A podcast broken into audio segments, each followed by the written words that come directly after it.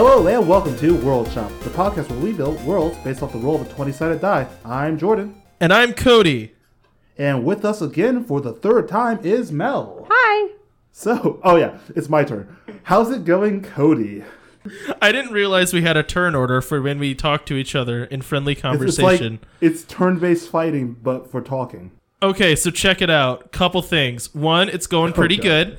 Uh, everything's Okay. going just fine. I uh, oh man, I do have some news though. I have two things of news that are pretty cool. So two weeks ago, um, or like a week and a half ago, I guess now, uh, it was Sunday and I was bored, so I knocked a wall down in my house. Like to like for construction, or you just got mad and knocked. It. Well, so we're remodeling our kitchen, and Mandy's been saying, like, hey, we need to get this wall taken down. We need to get this wall taken down. And so finally, I was just like, well, I don't really have anything to do today. I'm like, I'm going to learn how to take a wall out of my house. So then I, uh, hit it with a hammer and then you cut the beams. You're good. well, I mean, basically, yeah, the electrical work was fun to figure out, but we had a contractor come in and give us a quote for the wall, and it was going to be Cody, you're an 1100 electrical engineer. You should be able to figure this out really easy. Yeah, I know, right? But it's going to be eleven hundred dollars to remove the wall, and I was like, You know, for eleven hundred really need is dollars, some Kool Aid. I can remove my wall myself. So yeah, I learned how to do that. It was pretty fun. Mel, would you like to say that joke again? All you really need is some Kool Aid, Cody. Oh yeah, Oh yeah. I get it. But yeah, so that was Okay, fun. What was the other news? So the other news, and this isn't a long line of me rambling about romance novels. Oh God. I listened to one that was pretty decent. I was pretty happy with it. it it's a trilogy. I don't remember what it's called, or I would tell you. Um, Thank God. Huh? Well, hey, you know, you know, it's there's some of them are okay. All right. Anyways, so it's about like Uprooted was okay. Everything else sucks. well, Uprooted was great, and there are other good romance novels. So the book starts out right. There's three of these books. The first one is about like this like couple in high school that fall in love, and then they go their separate ways in like college and in their like lives. And the second book, they're in their mid twenties, and they're both kind of like unhappy with their lives, and they like kind of don't get back together again um, which then leads into the third book where it's like the cliffhanger of like this 10 year will they won't they but so the third book almost lost me because it was just like immediately they were a couple it was like the second book ended with them not being a couple like deciding like okay we can't be together for like all the good reasons why we haven't been together our whole lives and then the third book is just like, no, ignore all that. We're both single at the same time. We're we're together forever now. You know what I mean? and so I was like, well, that's a little cheesy. But then the rest of the book was actually about them trying to like maintain a relationship without knowing anything about each other and having very different lives. And it actually did a fairly decent job of like talking about problems in relationships and how That's to handle good. them. Like at one point they like had a conversation where they're like we can't just keep relying on big romantic gestures to fix our problems Yeah. where you know they'll mm-hmm. like have a fight and then one of them will realize they've done something wrong and instead of like talking about it like equals they'll They'll just, like do something nice. yeah they'll like buy this big extravagant present or do this big extravagant thing to like apologize and so you're saying reinforce I their should love take the elephant back and not give it to Mel. Yeah yeah if you're using that elephant to compensate for the fact that you have like actual relationship issues that are solvable but aren't being solved because instead you just keep buying giant elephants It's Sorry talk about about the Well, that's- elephant in the room. The elephant's Huh? not in the room. It's outside. Gosh. you put the elephant outside that's cruel You- oh yeah, because he's gonna fit in my apartment. You know, you have a vaulted ceiling. How freaking big is fit in this elephant? But then Wait, Cody how- just comes in and takes down the wall for us. Oh yes, we need. Yeah, Or we we just need to How? take of walls down, not build them up. How big is this elephant? The size of normal elephants. Wait, what kind of elephant? African, or African. Asian? It's African. Oh, so Oh. oh You really think big. I would get an Asian elephant? That's racist. Oh, okay. Well, we Mel, going it's kind of not racist because there's actually two kinds of elephants. yeah, we're, we're about to get, go down a very bad line, so I'm gonna stop. Anyways, um, so wait, did you actually not buy her an elephant? I was making a joke about a real elephant. Oh, I thought you meant like a giant stuffed elephant. I'm like, oh, that's adorable. I want Oh. to see this No, giant got stuffed me elephant. a little one. Oh yeah, like I did an buy you an or so elephant once, didn't I? Are you into elephants? She likes elephants. I like snakes. We work out somehow. Sharks are kind of taking over the category, though. Mel's right. You're Dude. wrong. Hiss hiss. Anywho, um, Mel, wait, was that the end of your stuff, Cody? I mean, I think so, unless you want to keep talking to me. Nah, I'm good. um, anyway, what have you? Well, yeah. How are you doing, and what have you been reading, writing, watching recently? Well, I am, I think, officially caught up on Supernatural, and I just have to wait until I think October for the new season. Ugh. I hate. Which I'll talk pain. about waiting. I finished reading Grit by Angela Duckworth, which now this will actually be recorded. So, people, if you ever want to read a really, really good, inspiring book that tells you how to, you know, basically get off of your butt and do something about it, um, Grit is a really great book. Yeah. And then I have now done officially two days of aerial yoga, or I get to feel like Right? a total awesome kid. And You mean you meant to say the ceiling. superhero, right? You get to feel like a superhero. I mean, it did kind of fall over me like a cape once, so yeah. Oh, that's awesome! I'm so jealous of that. Aerial yoga. What is It's aerial exactly what it yoga? sounds like.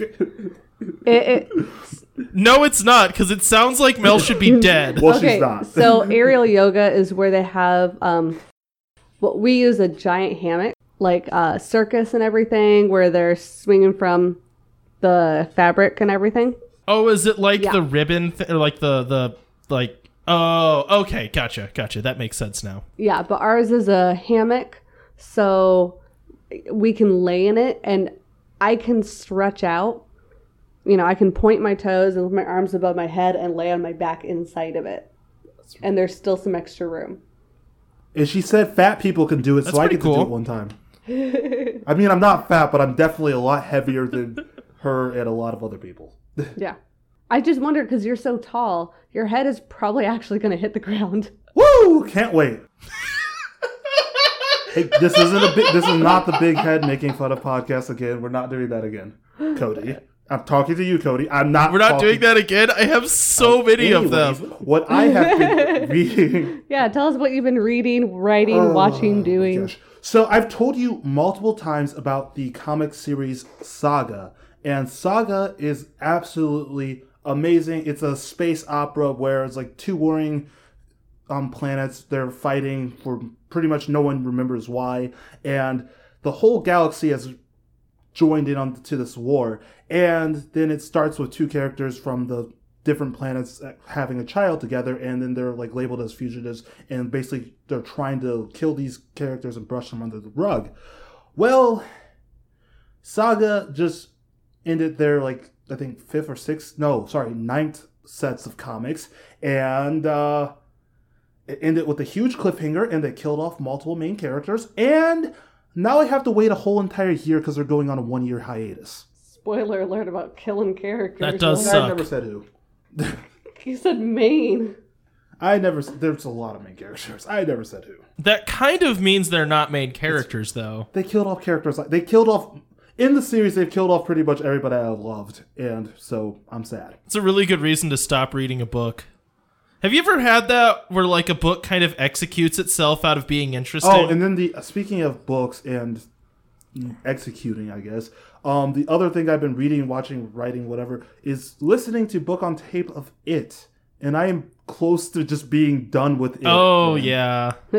I cannot believe you do Um, not love what it. What makes me feel uncomfortable is the way that he describes like every time he describes a woman he has to mention their breast even if they're underage and multiple times has referred to the um 11 year old girl's nipples i'm not a fan of that Well, you know, I'm gonna level with you. I think I just forgot a lot of those. Like I just kind of i'm like looking let them. for a horror book that's suspenseful and scary a lot of the horror that happens in this is just like gross and gore like there's a lot of blood there's a lot of like rotting bodies and um recently with beverly she um goes to see her father again and runs into this other woman who serves her tea then she looks down into the cup of tea and it's not tea it's poop Yeah, that's another thing where it's not scary, it's just gross. And so that's another little turn off to me. Yeah, I mean, I think that is kind of an intentional style thing of it. Like, it, it's not just jump scare, jump scare, jump scare. It's not even really suspenseful. It's this kind of slow, brooding, like, misery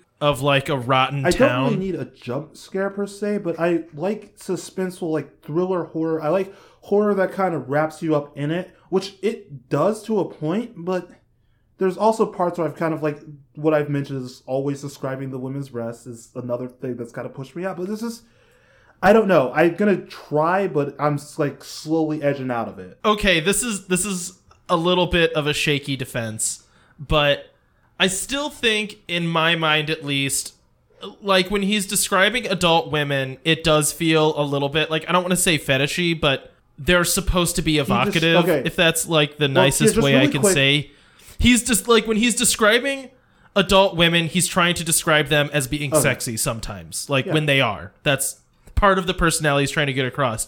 When it's younger people, it feels like he's trying to describe adolescence and like He doesn't do a good job at it.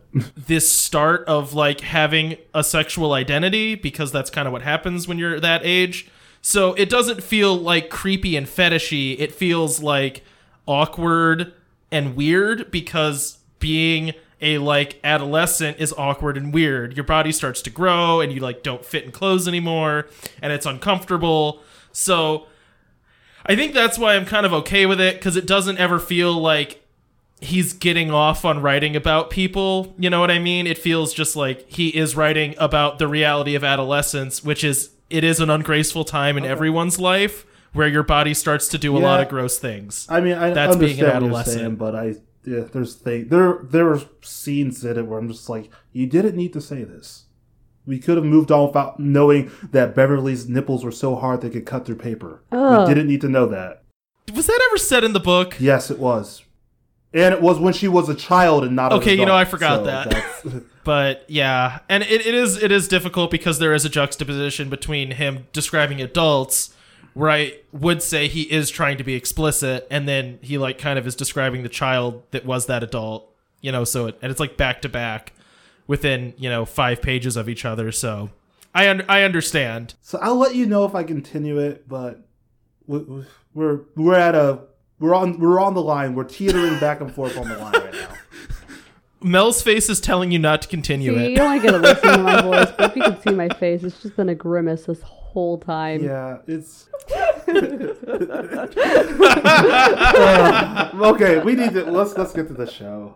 First of all, last time was the world that was made to make a product, where Cody had the Yeah. product of misery, and I literally did humans as the product. That was fun. Yep. This week is what, Cody? Do you remember? This week is Anime World. Woo! I am so pumped. I feel like this is a world that you were really excited for, and I don't want to say I deserve a yellow card, but maybe like a stern Okay, looking so- at. You know what I mean? Here's Like, the thing about anime, and I was going to say this when I did my part, but I realized with anime, you can do any type of world because anime really isn't about the world per se. It's about more of the characters, the interactions, whatever like powers or things. But sometimes an anime can just be a bunch of kids at school. yeah. The world's like, think about it. Fullmetal Alchemist Well- was just fantasy Germany.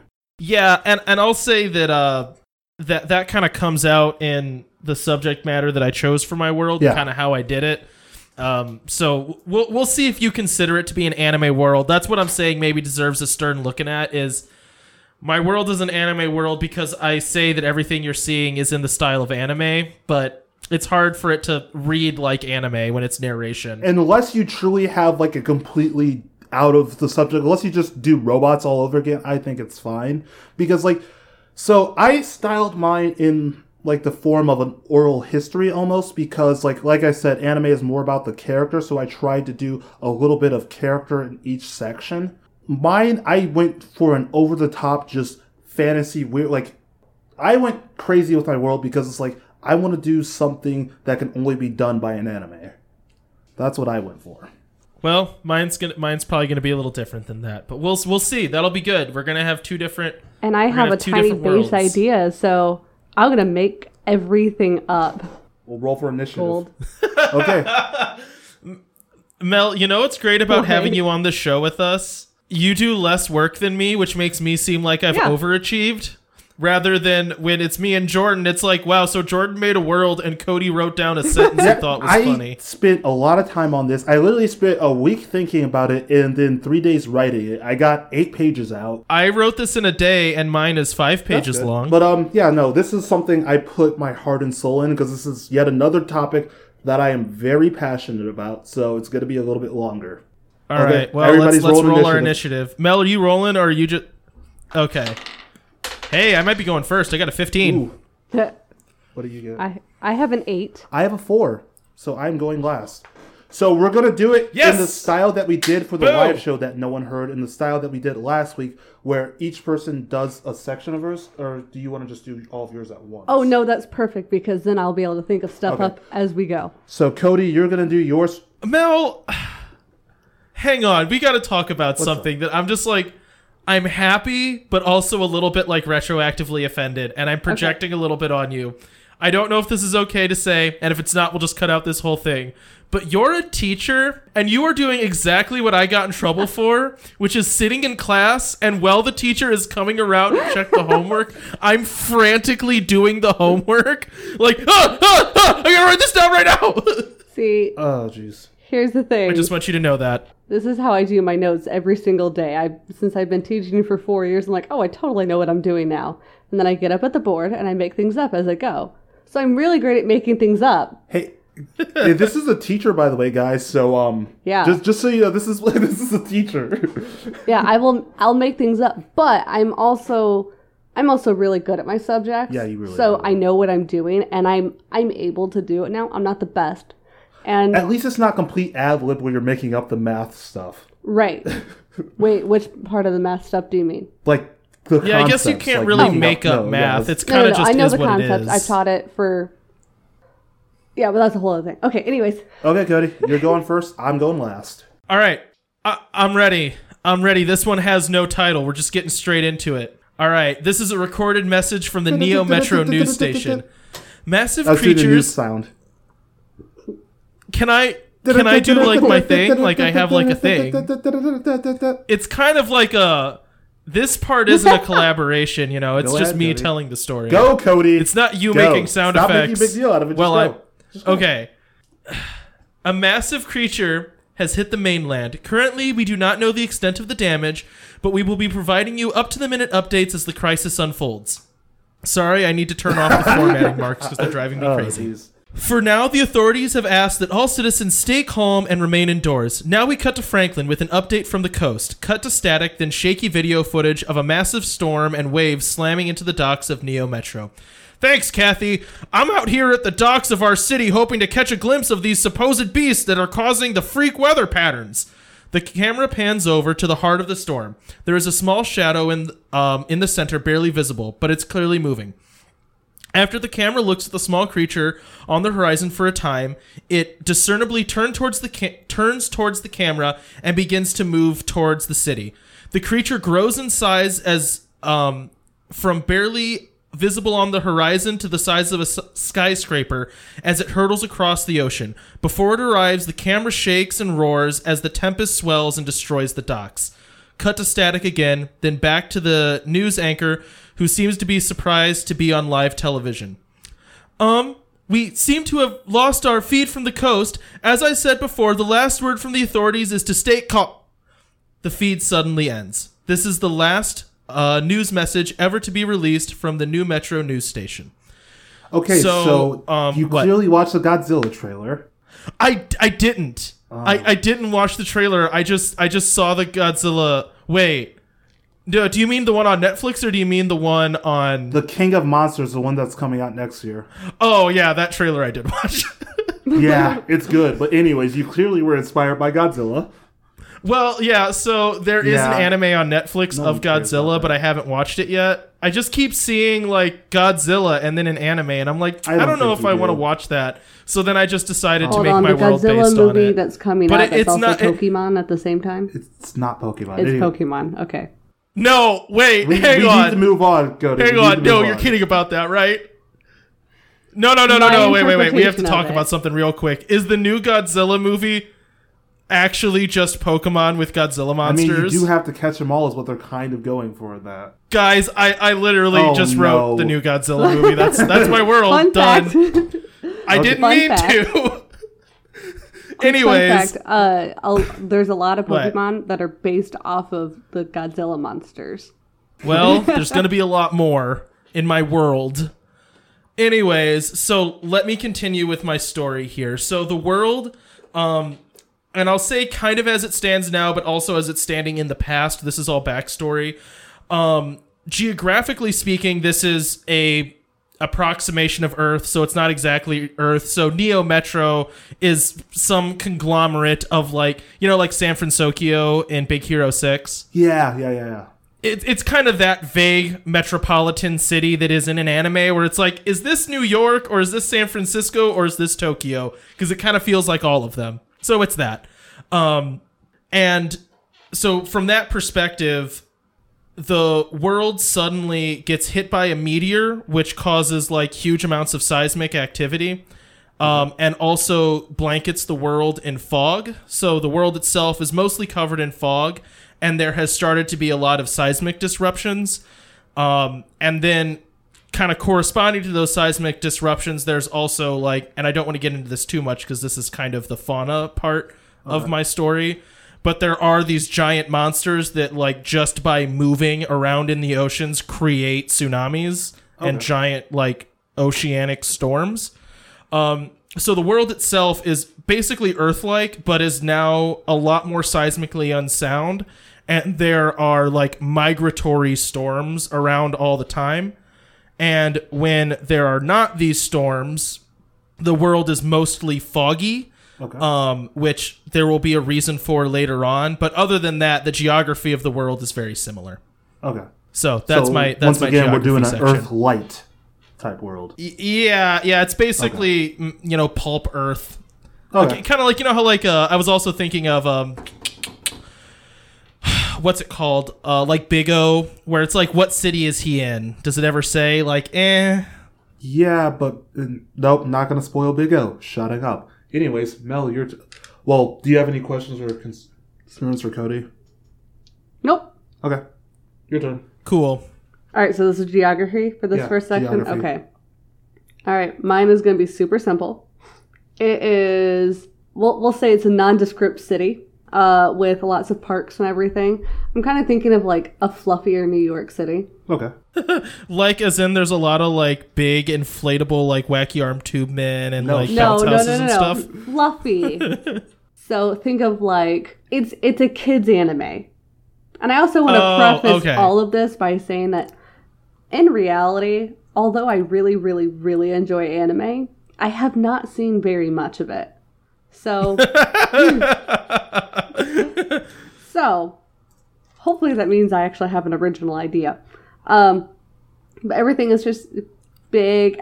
It's almost plasticky looking because everything is just so big and fluffy. Like like the trees have giant leaves on them.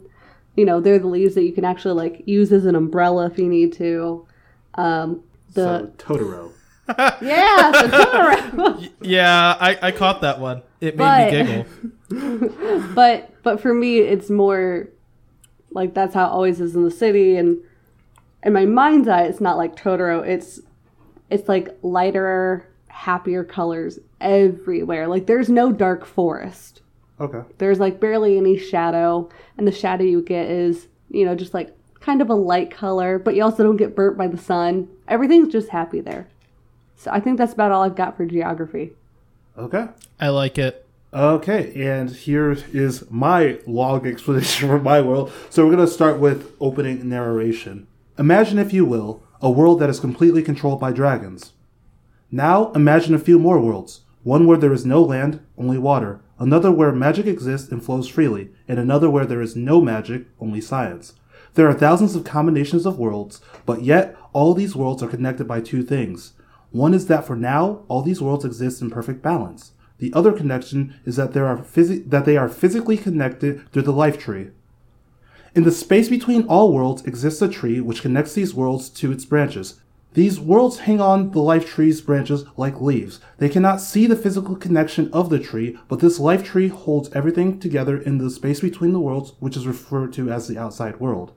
The outside world is the only place where the tree is tangible. Its leaves shine bright like stars, illuminating the sky.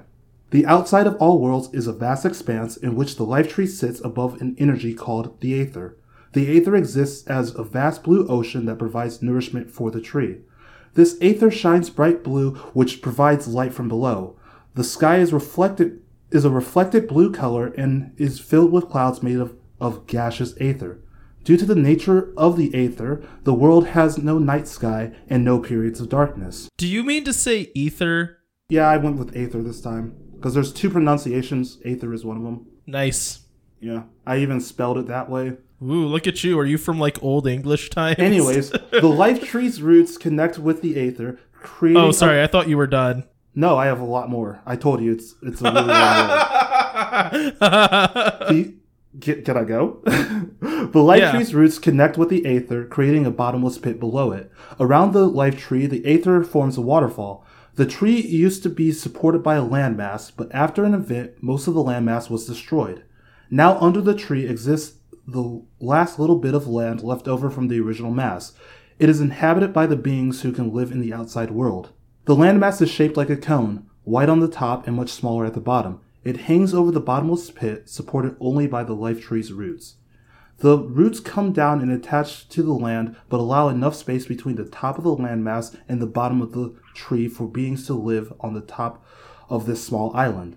At the largest, this land mass is about the size of Maine. The beings of this world have hollowed out the inside of the landmass. They use materials from other worlds to create an environment where they don't have to live in endless daytime. There are farmlands on the top that help sustain the beings who live on both the inside and outside. Around the edge of this landmass, there are stairs and viewing sections so inhabitants can travel up and down the land. Being below the tree and looking up, you would see in the spaces between the roots, the roots shine bright, but in between them is darkness. But this darkness is speckled with light, these being the pathways to the other worlds above. Inside the island is where civilization lives. There are small cities throughout, and the white rooms, rooms where the roots of the tree connect to the land. The inside is lit up using magic in order to create a time cycle, day and night. Lastly, the Aether provides gravity for this world, which is much like that gravity on Earth. And that is my geography.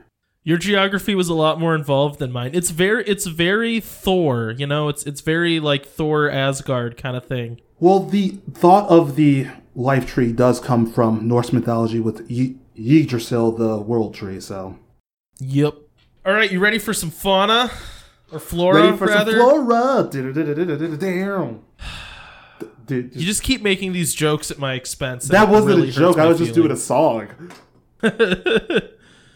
Uh, you know what's really great is when you're about to read like a big block of text and there's like 50 spelling errors in it, like they're all highlighted in red, and you're like, "Well, this is going to be a little rough, guys. So strap in." spelling errors, but I realized I said the same thing multiple times. Like I'm like, yeah, the sky is blue, and also the sky is blue. It's like, oh, it's Jordan.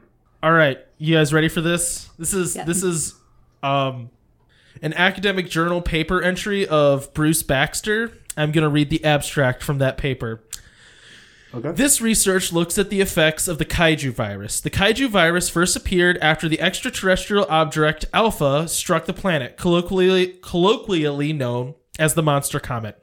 However, it was not until extraterrestrial object Beta and Gamma also struck the surface that the kaiju virus really became noticeable. After these objects landed, the kaiju virus began to immediately infest and mutate all plant life on the planet. The virus caused mutations that we have seen have made plant life more beneficial for the creatures that now infest our planet. Our research has also shown that the plant life is no longer beneficial for human life.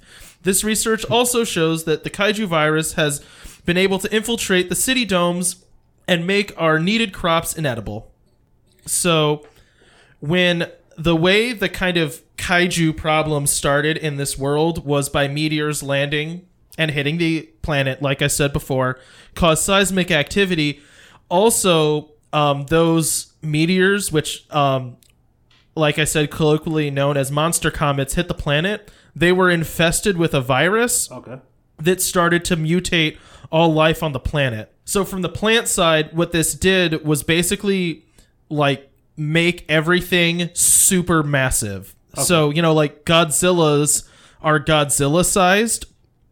So now plants are Godzilla sized. Is that the So- like unit of measurement in this world? It's like everything is in Godzilla. Yeah, one one Godzilla sized, you know. Okay, one Godzilla yeah. size. So that building is about But two Godzillas is- tall. Yeah, yeah, yeah. Well, no, no, no, no, no. that building is like a half a Godzilla. Okay, the building's tall. half a Godzilla. Okay, and a person's about Yeah, like this- point zero one Godzilla. Yeah, I mean, if that. Okay. Godzillas are pretty big. Okay. Like, this is big. Like, you got to think in the opening narration, what I said is that there was something barely visible on the horizon, and then it moved all the way across the ocean as, like, quickly. Like, you Oh. could see it suddenly grow to the size of a skyscraper as it ran across the ocean. like, Pretty the awesome. motion of it moving across the ocean caused a tsunami. Like, they're huge, right? I, I have a picture to send Um, you later that reminds me of what you just said. Um, so what happened to the plant life is basically all of that is now scaled up. It basically makes humans feel like they're the size of ants. Okay. Um, this is also why it now feels like the whole world is in mist, is that we're just so low down to the surface of the planet relative to like all of the plant life that there's basically now just a constant fog around everything. Okay. Um, it also says that the plant life is no longer edible. So, you know, we used to have trees and stuff that would produce fruit that we could eat, and that's no longer the case. Now all of that has been mutated to provide food for the kaiju monsters that are running around, right? Um, This is very Oh, Kong real- Ska- uh, Kong Skull Island esque. yeah, yeah, yeah. And also real quick, just because I'm using the term kaiju, that's like the like traditional name for I mean, it's what they were called in, like Pacific Rim, but that's also kind of like It's the was the traditional genre name of like like, the Godzillas, like King Ghidorah is a kaiju. It's- like the Japanese monster movies, yeah, they were called kaiju mon- like that. So, anyways, that's what I'm talking about. It's just called the kaiju virus. okay. Um, so, anyways, and then the other part of this is um, humanity has kind of managed to isolate itself, and we'll get into that more later. But humanity has isolated itself in like protective domes. Um, but the kaiju virus can still infiltrate into these domes, so it's not like completely shut off. So, a challenge of society even now is figuring out how to eradicate it from plant life Okay. and being very careful about not letting um, their current plants get infested because if they do, they'll grow to massive sizes, like big enough to shatter their cities and like wreck their civilizations. So it's it's an important thing. Anyways, so that's my that's my plant life. Okay, so I kind of I'm of already watching the wheels turn right now. I think so. I've kind of already just sort of described the plant life, um, but I will also make note that there is one special flower on this planet, in this country, in this nation, whatever you want to call it, in this anime. in this world. Um, it's it's kind of like a giant pink lily, Okay. but it doesn't smell as bad. It has a pleasant fragrance to it that doesn't make your nose want to bleed. Um, at the edges of all of the petals, it's a dark pink that fades to light pink, and it has uh, dark red and magenta splotches inside of it. And it actually is, it has the power to, Jordan's going to hate this, to make all of the animals in this world talk. There are no humans. It's only a, a world that has talking animals. Remember, like Um, and it's literally the other day coveted. when I said I don't like talking animals, and then you decide to make a world with talking animals. Oh, but what you don't understand Wait, I already what's wrong with talking animals? We talked about it. I don't like talking animals. Other than like Chronicles of Narnia, I don't like talking animals. Anyways, continue. Wait, hang on, pause. We need Dude, to examine this. Jordan, what's your problem with talking It just animals? annoy me. We talked about this on Dolphin episode. They just annoy me. I thought you just didn't like Yeah, dolphins. but I don't like any animal. Like, dude, let's just move on. But again, children's anime. Yeah, and you're so doing a it's very good job with perfect that. for it. Um, and so it gives them this power. There aren't a whole lot of animals. There are animals that you know are human-like, and you know they talk and everything. And they also have pets, but their pets are more along the lines of, Oh. you know, like insects and stuff. um, You're gonna have to talk about the animal life next, just so Oh. you don't like. Okay, won't go any more than that. So here we are. Just making sure you like have some. There's a really cool flower. It's coveted by everyone. It's it's So outside of this flower, does other plant life exist? Like, do you Mm-hmm. still get reg- okay? So it's like the normal plant life, but there's also the most important is that pink lily. Yes. Okay. Yep. And I was gonna ask you a question, Cody. I forgot, but um, so actually no, this is more fauna question, so never mind. Oh, okay. Okay. Um. I th- I think I know what you're gonna ask, and yeah, it's it's fauna questions. Okay. Cool. So my next part of my world, it starts with narration from Cameron. He's a Sparrow Elite Class Three. My world ended. I saw it with my own eyes. It happened slowly at first, but then everything began to fall apart. The environment was destroyed to create factories and weapons of war. The political climate around the world degraded as well, until finally the superpowers threatened world war. My people said they were making a preemptive strike, but they started something they could not finish. I was there when the sky turned red and the bombs dropped, engulfing everything in a bright white light. And then, darkness. I floated there in oblivion, staring off into nothingness, but through the darkness I saw streaks of bright lights sh- like shooting stars, illuminating uh, the thick black backdrop. I floated there for what felt like years, but at the same time felt like mere seconds. Finally, I felt a tug as a hand pulled me out of the darkness and into the outside world.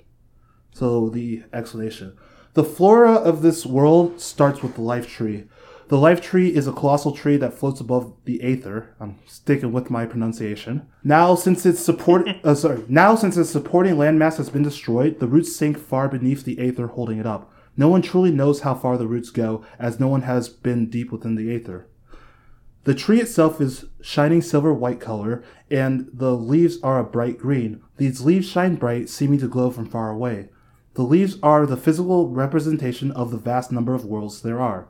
The worlds currently are in balance, but when they fall out of balance, either by war, destruction, famine, or disease, the world dies out. This is shown by a leaf changing colors like leaves would do in the fall, then turning black and falling from the tree. The leaves fall into the ocean and are united with the aether. The aether under the tree branches has become darker due to this. Recently, more leaves have been dying on the tree. The tree is basically hollow. On the inside exists a black void. Through this void, passive light from below the tree can be used to travel to other worlds. These are the bright streaking lights seen in the story. On the top of the island beneath the life tree is the ag- agricultural area. I actually practice saying that word. These are vast crops used to sustain life on the island. The plant life comes from other worlds. These uh, there are vegetables such as corn that are grown, but also fruit-bearing trees are grown and harvested. Due to the light and energy given off by the aether, these plants grow fast, providing food for those who live in the outside world. Some of these plants have become extinct due to the world they originally came from's death, but they live on in the outside world. And that's what I got. So, giant tree, you can travel to other worlds through it. Inside it exists just a thick darkness, a void, nothingness. And um, yeah, it holds up the island and they have kind of large farmlands. So think of all of Iowa on top of this island. But not that much corn. Yep. Any questions, comments, concerns, grudges? I don't. That one was a lot shorter than the other one. It's oh, my society I was history like- is very long. okay. So to I was I was like settling in. I was all comfortable, and then uh, you were done, and I was like, oh shoot, I gotta like switch back to my stuff and be ready to go. to make sure that my own thoughts aren't distracting me. Everything you're describing is the outside world, not necessarily all the individual inside Yeah, inside. everything is in the outside world. So the tree is only seen in the outside world. The island on the bottom is the outside world. That is all in the outside. Nothing I've said has anything to do with the inside. So if a leaf dies, someone gets pulled into the outside world. Then So, so I kind of explained that later, but when the a world dies, a leaf dies and falls into the aether, and depending on that person, they could somehow get pulled into the um, nothingness of the tree. So it it's all it's explained later. okay, bit, and then I but think I, mean- might have questions for later. Okay, Cody, your turn. all right, this is an account from a refugee at the southern checkpoint during an entrance interview. Look, I'm immune. I've been out in that fog for a year trying to get here, and I have shown no symptoms. I know what symptoms look like. I've seen what it does. Have you? L- look, sir, I-, I don't care. That's not why we're interviewing you. If there was the slightest doubt of your immunity, I can assure you we would have executed you and burnt you in a mass grave. C- just tell me what you saw. What I saw on my way here, I saw fog, I saw rain, I saw starving children, I saw desperate people trying to make it to safety. I saw, sir, I am referring to what happened three months ago when over half of your refugee caravan was killed in the wilderness. Yeah, yeah, all right. Just not a fun thing to relive. We saw a deer. Sir, could you please? We are. Yeah, yeah, I know. I'm trying to tell you. We saw a deer. They've been dead for months now, we know, but we saw one. It looked like the most beautiful thing I've ever seen. Because it reminded you of the world before the kite. No, no, because of the meat. we were all starving. all the food around us was poison. And then we see this deer just made of meat. Old Beck shot the thing faster than thinking. The bullet hit true, and the deer just froze. Just stood there, not even moving. And then it sort of shuddered and eh, it started to melt. Ugh. It melted. Yeah, shut up. I'm trying to tell you. Its body went all loose. Then it sounded like bones cracking and fabric ripping as it began to grow. You ever seen one of them videos of a plant growing really Ugh. fast? It, it was like that. The thing just grew, and as it did, its skin ripped and reformed. Its bones stretched and broke and rehealed. What stood before us was at least 30 feet tall, and, and it just began killing Ah! bloody bone claws just slashing. To, to level with you, that's all I saw. I, I ran. I, I dove in a bog and waited, breathing through a reed. I waited till it was silent, and then I kept waiting. When I got out of the water, all that was left was blood. What few survivors were left had nothing other to do than to just start walking again. So Really they're quick.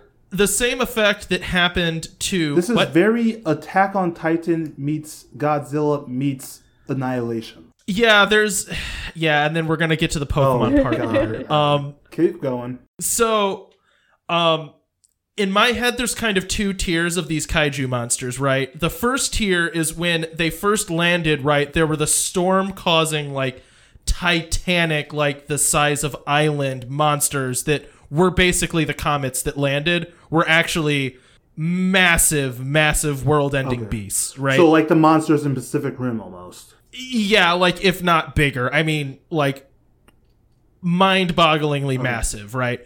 These things that like I said just by moving would create storms. Um and then the second kind is um, the world was infected by a virus that affected all it wasn't just plant life it was also animals so these animals started to morph to fit the um the plant life around them so like there was kind of like three options. Like one, he mentioned some things are immune. So like he himself was immune because he had been in contact with the virus but had not shown any symptoms. The other option is when interacting with this virus like plant life and animals just died. They just wouldn't be able to handle it. Or the third option is they would mutate. Um, so this is an example of him running into the third option where when provoked this thing immediately like ripped itself apart and turned into like its kind of monster form which are these massive and vicious creatures that bear some resemblance to what Okay. they were to begin with but are now big enough that they kind of fit in the like plant life of the You world can around say it They evolved. um they're Keep going, Cody. No, keep going. what was that mel I'll say it again later. Sorry. So these monsters are like kind of considered to be a lower tier. Like they're a lot less dangerous. You can fight them, but they're okay, still no, really big Mel and really completely deadly. right. Say your line now, Mel. I said so you could say they evolved. Like a, like an evolution, like you went from Pikachu to Raichu. Oh come on! They're not Yeah, no, like Pokemon, legitimately, you just described Pokemon. dude. It gets like let me tell you where this story is going is much more Pokemon than I'm what it so is right now. because this is all ancient history. Anyways, so animal life is now very dangerous. Like running into an animal in the wild is something you want to avoid um, because they can, if if they're still alive, maybe they're an example of like an immune rabbit. But what's more likely is you're going to provoke the rabbit and it's going to turn into a giant That's monster kind of funny, but It's also magic But it's not terrifying. gonna cards turn- to Gyarados. But it's not going to turn into like a mountain-sized creature. It's going to turn into like a 30-foot tall Okay. creature. You like know what a I mean? So, So slightly it's smaller. like, yeah. Okay, Anyways. it's making a mountain out of a molehill, or out of a mole, more like. Anyways, Making a hill out of a mole. I'm Okay, sighing at you, but okay, go ahead. Keep going. I'm done. I'm done. So since if they do mutate, one, can they be killed? And two, can you eat them? Or are they also not able? No. Yeah, they're still poisonous, right? Yeah, and like I don't know if poisonous is like exact. It's not like they're designed to kill you because of eating them. It's more like Eating rotting flesh. food for something. Huh? So would it be more like eating rotting flesh, like it's bad for you, but it's not designed to kill you? No, it's it's not so much like it would probably kill you or be like incompatible with your body, but it's more that like they're not poisonous like a snake is venomous. Okay. It's not like they've evolved to be deadly to humans. It's that they are separate evolutionarily from humans and from a different planet. So it's just that their sustenance is not compatible with what humans need to survive. So they can eat each other, right? Okay. Yes. Okay. Yeah, like this is terraforming. Um so these giant kaiju that are on the planet, they have made the planet to sustain their life. So they would regularly hunt the smaller kaiju Okay. and eat stuff from the trees and all that because they're terraforming the planet and we're just an inconvenience. Okay. So then, final question for those that are who have developed an immunity to the disease, can they eat anything? Have they found out that they can eat stuff, or do they also die? Um, they cannot eat stuff. Like if they eat stuff, it's bad for them. But there is more to immunity that has not come up yet. Okay. So that's not that does have relevance later Okay. on, but it hasn't. It's it's it's not to do with food though. Okay. Cool. Cool. Okay, Alright. no, your turn. So now, since oh, I guess my fauna are their pets. All right.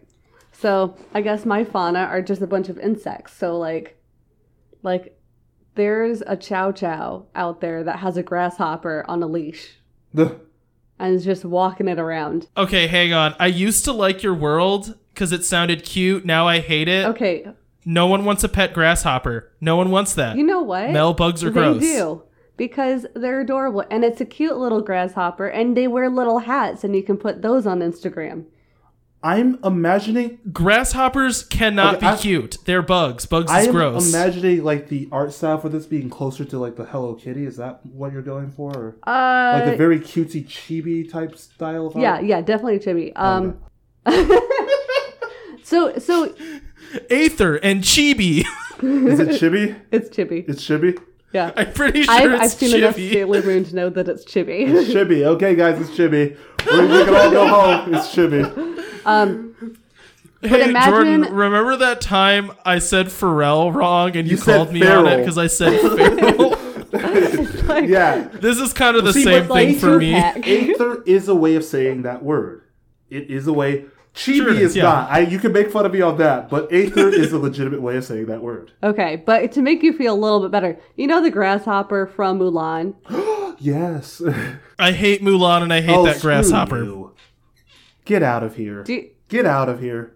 Do you want to know why I hate Mulan, Mel? Do you I want to know I why? Because this is going to be a little it's bit because personal. they didn't make a man out of you. it's, it's because Ah, suck it. it's because of the song "Let's Get Down to Business" that freaking everyone sings, and it's not a good song. It's a song. great song. All right, it's and not. I know it's People need to to get it over the it. time, but it's a it's great not a song. good Hold song on, you don't like an entire movie because of because one of the cornerstone song. It's, song. it is the like yes, the cornerstone, cornerstone, whatever. I don't know. I said cornerstone song, and I think I meant it. The problem is, it's a crappy movie with It's a a terrible great Oh song. no no no no no no no! See, I can I can stand by if you want to say Mulan Two is crappy because I couldn't could, could not get past the first twenty minutes. Same here. But Every Disney movie with a two after it is terrible, Agreed. but Mulan itself is specifically bad. Okay. Anyway, we need we need to move on. From I can't this, be guys. friends with him anymore. I'm No, we only don't. Getting No, we don't. These are fighting Mulan words. themed Guys, items. we need to move on because I still All right. have a lot more world, so we need to move okay, on. Okay, sorry. I'm changing my address so Mel can't I'll send me you. things. Um, so She's casually. I'll find you. so my every everything is just like cute chibi, and you know like there's you know they even have like little mini versions of songbirds. Um, they're not that don't talk, even though they're not exact. They're not insects because the insects weren't affected. It was mostly animals, but it was mostly mammals that were affected. Everything else is still pretty much okay. What Um, about the snakes? They are adorable and they all wear top hats. Okay, I'm That's happy. I not like this world. What? you can't just say something. I don't just like take this it back world. to Some wear baseball sentence. caps, Jordan jeans. Fine. I'll take the baseball. And there's a couple that wear fedoras. Oh, but they're the jerks. Yeah. Mm-hmm. Okay. Anyways. oh gosh, do they say milady? Hello, lady. He's like, oh no, just go. and that just voice, slither on away. every single one of them who has a fedora has that voice. Hello. Ugh. Ugh. Just makes your skin crawl as they crawl across the ground. I'll just slither on in. Anyways, we're done. I feel like if snakes were gonna wear a hat, though, they would wear I fedoras. feel like top hat, but anyways, let's move on. It all depends on the type of snake it is. Um, Radlers wear beanies. Uh, That's like the coolest image I've ever thought of. But anyways, keep going. Uh, so, you know, you can either, th- you know, there's wild animals, there's pets, there's a little bit of everything, and the main thing is that the main life forms are are usually mammals, excluding sea animals because there's not enough room for anything more than a lake in this world because too complicated. Uh, so, but they're all super adorable. None of them poop. You can just take them on walks, and no one ever has to think about Okay. what they do any other time. Okay. Very kids anime. Yes. all right, that's me. I have no Questions, questions. comments, concerns, grudges. I have no questions. Okay, Cody has a grudge against the. I hate grasshoppers and is a snakes. That's my only comment and concern. Also, Mulan's Okay. trash. Anyways, trash. Jordan, what were so you saying? I'm going to do the final of my section before a fight between you two breaks out. So this is, I think, yet another shorter section. I'm going to try an accent. It's going to fail in seconds, but I'm going to keep going. Commit, just this commit. is the story of Lorelai, I'm so excited. Lorelai and Takashi. I'm not going to try the accent. I just got nervous and scared. Okay. Do What's it, accent? I Jordan. You do have to do the accent. Can you- I'm peer pressure. Yeah, you I can can't, do it. I can't do Southern. I can't Oh, do anything. maybe you can't. That was really No, good. okay, anyways, do it. I couldn't do it. find, you have to do something. Nor could I use the life tree's power to travel to other worlds. I am not good at sneaking, nor am I all that good on my feet. But the one thing I could do is help. Uh, could do to help is raise the animals. I Don't it. it, Jordan. animals. Keep doing the Raise the accent. animals. See, but then I go into my voice from last week, which was the alien that ate people, and I don't want to Just make this lady an alien that Just ate think people. of, of like my old lady voice. Back on my home world, I was a farmer. So th- okay, back on my home world, I was a farmer. So this kind of work comes easily. We are all refugees left over from our original worlds. Yeah, it's true that there are some life uh, that there was some life on this island before some of us were taken from the countless worlds to contribute with the fight, but most of the population is of refugees. That includes the animals. I'm losing it really bad. no southern accent until you got to the word animals. I am moles.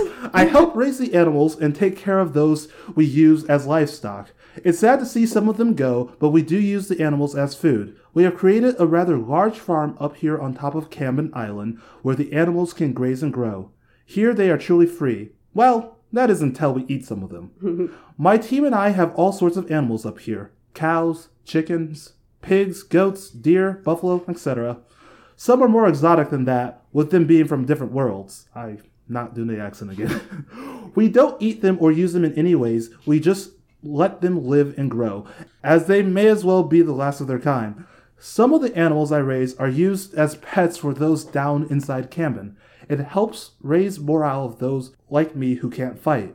Takashi, on the other hand, has a job that is far different than mine. He raises animals in order to aid with all the fighting. Usually they are birds to travel through the life tree and deliver messages, canines for scouting, or other animals who can report on the current state of the at risk worlds. It's kind of amazing to see the guy work.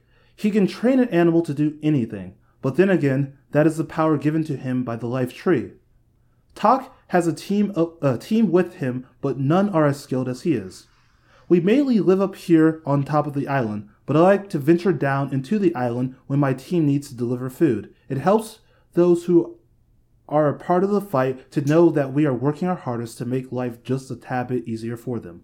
So, um, the farmlands they raise livestock and other animal up there. Like some of the more rare animals on worlds that have already been destroyed are kind of kept in sanctuaries. You know, like they're not eaten, they're taken care of. But for most part, they mainly have a farm for feeding the people that live inside of the island, which I have now named Camden Island. Um, the other use of the animal is for pretty much agents to help the people who fight in this world, which I will get to later. But so we get birds to deliver messages, like dogs will go out and scout because you know who's going to suspect a dog of being an agent? No one. I thought you said of being an Asian. Depends how An smart the dog is. Agent. I said agent. But anyways, so Lorelai is the farm director. She does all of the you know management of the farm, and then Takashi raises the animals to fight, and that's that part. All right, you guys ready to hear about my uh, my history of society, my social history? Yeah. By the way, mine is super long. So, anyways, Mine is very short, but there's a lot to Okay. explain. Radio broadcast to Neo Metro Dome. Remember, citizens, you are survivors, but now you must survive the city. Bring your family to medical checkpoints for inoculation. The kaiju virus is still out there, sneaking around every corner, hiding in every cough and embrace. So remember, before you shake hands, do business, or even share a room with a person, check their inoculation tattoo. If they have no ink, they are a kaiju outbreak waiting to happen. sorry, we were acting out your whole story. Why were you doing that? Why not? It's really distracting. It's really distracting for me. Sorry, buddy. When you guys are constantly pantomiming in the background, it hurts my feelings. Okay. Anyways, So, so in other words, you're saying we need to This- have Mandy on the show. Anyways, so this is a radio broadcast to the Neo Metro Dome. So at this point in time, technology um, has kind of had to revert a little bit just out of necessity. Like there just isn't an infrastructure infrastructure to support modern technology, so things have gone back a little bit. Um, and so the Neo Metro Dome was that city new metro um, after it got placed underneath a protective dome that protective dome is like a massively thick kind of clear i don't want to say glass because it's probably not glass but some kind of you know transparent aluminum bubble that they placed over the city to try to protect from the uh, storms and from all manner of kaijus that are running around. So um generally what the city sees outside of its walls like inside the city is actually pretty okay you know it's like clean air to breathe. There's you know decent agriculture out of necessity just to uh, feed its population you know. Um, but outside there's always dense swirling fog most of the time because like i said the comparatively now we're very low on earth and so there's just constantly kind of mist. Uh, the scary times are when a storm rolls in. And when a storm rolls in, that's kind of the precursor to them knowing that one of the like really massive alien kaiju are getting close. So, you know, it'll be like for a week, there'll be horrible storms and people kind of have to like hunker down and wait it out as you'll slowly see like the shadow of this like mountain sized monster lumbering closer and closer to the city. Um, the thing that these cities have as an advantage is that they are so small that um, the kaiju don't think they need to they don't recognize them. They're basically like an ant colony to them. So sometimes dome cities will be destroyed but it's pretty infrequently because it's just literally randomly if a kaiju accidentally steps on one. But it's usually not like an intentional assault at this point in time. Um, so these cities are um, very like dense and utilitarian. So like everyone has to work. The city has to be efficient and run well because they're kind of like little bubbles of habitable land. Okay. Um, and a big thing for the inside of the city is inoculations. And this is because, for one thing, it's tightly packed people, so making sure people don't get sick is important because disease can spread very quickly. But also specifically because they figured out a way to make everyone immune to the kaiju virus. But um, everyone that's alive now, obviously, has been immune at some point. But as people are born, that is not necessarily the case. Like, not everyone that's born is automatically immune. So, it's super important to inoculate people to make sure they can't spread the virus. And also, even if you are immune, you could still spread the virus to like plant life, which is also super important that you don't do. Okay. Um, however, the reason why there was a radio broadcast about this is that um, as populations have become more dense and living conditions are kind of contentious because of how small it is, there's also a lot of paranoia about the inoculations because it's literally just like government mandated everyone has to get a shot, Okay, right? yeah. Which is like, yeah, that's good. But people are starting to think like, oh, they're experimenting on us, you know, because they're Yeah. like just like trapped like a rat in a cage. And so like paranoia around these things has run rampant. Okay. So um, people that don't get it are like ostracized, and there's like a lot of uh, it's um like at this point in history when like the bubble cities are first starting and trying to figure out how to get stable, like the government is very authoritarian and people are very suspicious Okay. because they're just everyone's just trying to maintain control of like a very difficult situation. Yeah.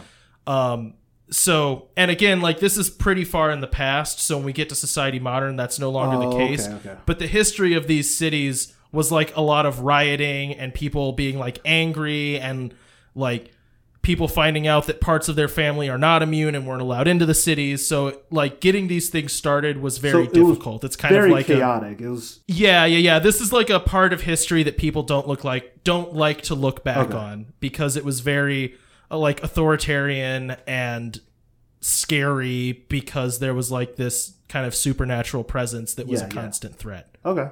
Anyways, so you got any questions about bubble cities and society in past? Oh, No, it was pretty straightforward. I I actually really like the setup for it. I'm excited to see how you get into Pokemon from this. You'll you'll see. It's gonna be great. You'll see. So yeah, but um, let me think if I have anything really quick. Just, I yeah, I think everything that I have is going to be explained in Society Current. We're good. You good? Yeah.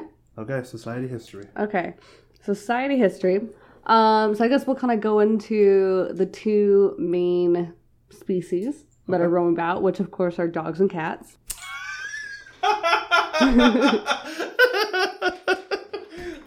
No cows? No, there are, but the main species that run everything are the dogs and the cats. Okay. There's also Oh, goats and, gotcha. and pigs and um, camels and giraffes. And demons, because this is an anime, so No. someone has demon powers. No, Does anyone eat the pigs? no, Oh. They're all vegetarians or they eat insects. Oh, because screw the Or, insects, right? or they eat the insects. They eat, they eat the animals that are not turned. okay. So Oh, so okay, basically, gotcha. they don't eat other mammals. Is what it boils down to. Okay. So those Fish. that are still naturally meat eaters, like, like you know, canines are supposed to eat meat. Cats are supposed to eat meat. You know, they'll go to fish. They'll go to birds. They'll go to anything else. Okay. Would it would have made you happy if I said that they have little frogs on leashes and little lizards on leashes instead? L- look, I'm kind of one of those people that's weirded out by a lot of animals. Yep, so, we know, you know, Cody. We know you hate. It's tough for me. It's tough for me. Give- right? I don't. I don't get this fascination with not Give mammals. give me a non mammal that you enjoy. Gosh, it's really hard. There's not a lot. If I'm being honest, I I don't like many bugs. They're okay, you know. More acceptable than a grasshopper. I've never. I've never been a person that like humanizes or has affection for not mammals. you know what I mean? Like lizards and stuff. I'm like they might as well be Oh, aliens. geez. like they just don't really. All right, matter, well, you I thought. I'd try to please you a little bit, but oh well. Okay. Turtles. That's the one. okay, turtles. there is I like turtles. a turtle with little sunglasses. That's actually pretty cute because they'd be really slow, so it'd take forever. Um, Especially if it was like a business cat that was like always in a rush, like a high functioning business cat that has to walk her slow, slow turtle around the park. I love it. Now I'm imagining a world. Now, I'm now all I'm getting there we go. this. That's all we need. Okay, so um, they're the dogs and the cats kind of run everything. Just imagine it's like normal fun businesses. Uh, we're gonna slowly center in on um, a contest that is held annually in celebration of all the gift, all the gifts that the flower has brought to society. So um, everyone from the area schools. It's basically like a giant talent show happens uh, to honor the flower, and then whoever wins gets to keep one of the flowers that you know they harvest because usually they're not supposed to be kept indoors. They're not supposed to have anyone who's in charge of them, or no one's supposed to take them. No one's supposed to pick them. They're just supposed to be able to grow where they grow. It's kind of like trees in Florida. Like if you cut one down, you have to plant twelve more. So they have that. They do a contest every year. You know, big bands usually end up winning and, you know, alternates every year. The dogs and the cats are rivals with each other because they want to beat each other. And it's just a lot of fun. That's my society history. I'm imagining like a lot of like jets and uh what is it? The jets and the sharks. Oh gosh. Yeah, we go straight West Side Story. Do they have snap fights? There are dog gangs and cat gangs. here. No, they're not. So basically, what I'm gonna do is I'm gonna do like past, current, and then future. Okay, So with my stuff. So that's fine. Yeah. Okay, my next part is probably one of the longest of this, so hunker down. We're gonna have some fun. Ah, Okay, so this is society history. Um, the first part of this comes from Yorin the Elder. We were born of. Oh Wait, his name's Urine? You literally Urine, got it. You Does anyone make fun of him for just, that? Like as I was starting, come on, Cody. we have a lot to do, and we're already an hour over. Come on. We were born, and I was gonna do a voice. You just ruined that for me. Thanks, Ed. No, do a No, voice. you Do, just please do a ruined that for voice. I'll try.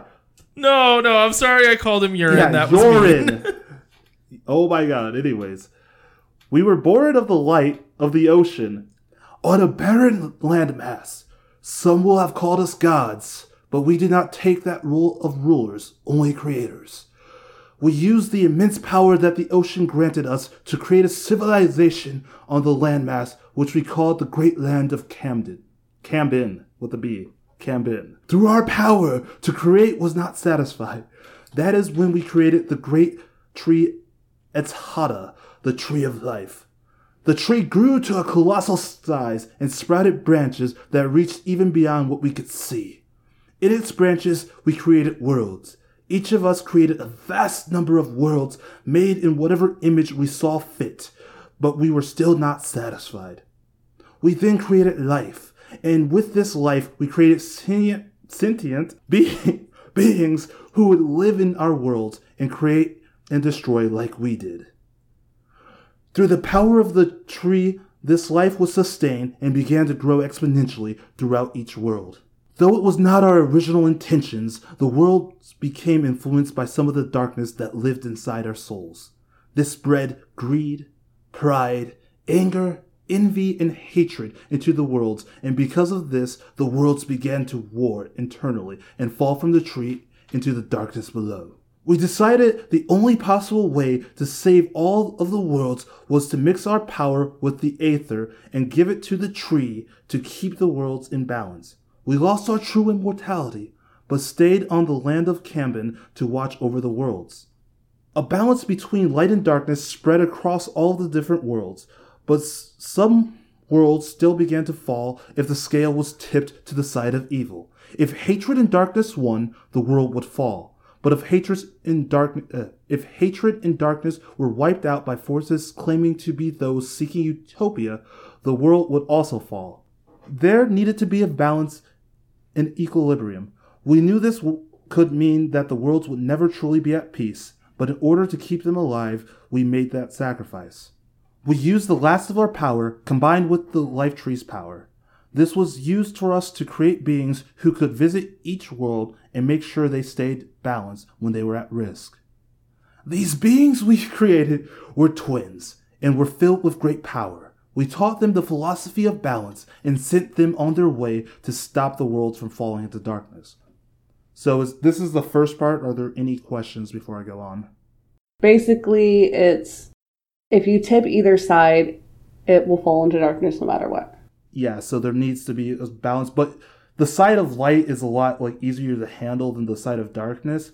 So it's like it's so in my little explanation I have actually up here, think of it the balance being like on Earth. So there is no true peace. Like each country is individual. We still have wars going on, but there's no true like goodness balance of light reach. Does that help at all? A little. I think it was better before.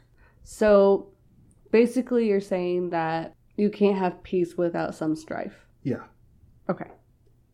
Cool. I got it now. Yeah. Okay. So this comes from Siler, the leader of the sparrows.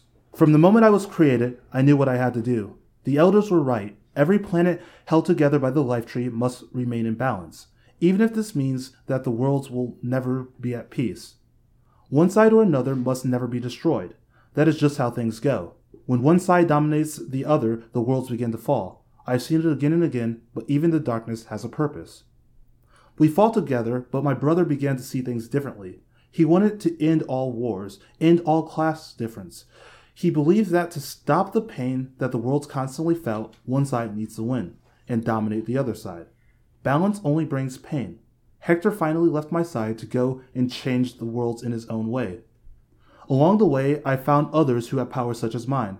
They weren't nearly as strong, but they were strong nonetheless. They helped join the fight to keep the world at balance. We remained hidden amongst the people and helped influence that way. I sent some of my new apprentices off on their own to do missions in order to stop the darkness from spreading. They acted as assassins when corrupt leaders rose up, ambassadors for peace in times of dark. They helped in times of disease or famine, and they support the underdog in wars. We formed together and called ourselves the Sparrows. We flew between the worlds with ease because of the life tree, and we helped keep the balance.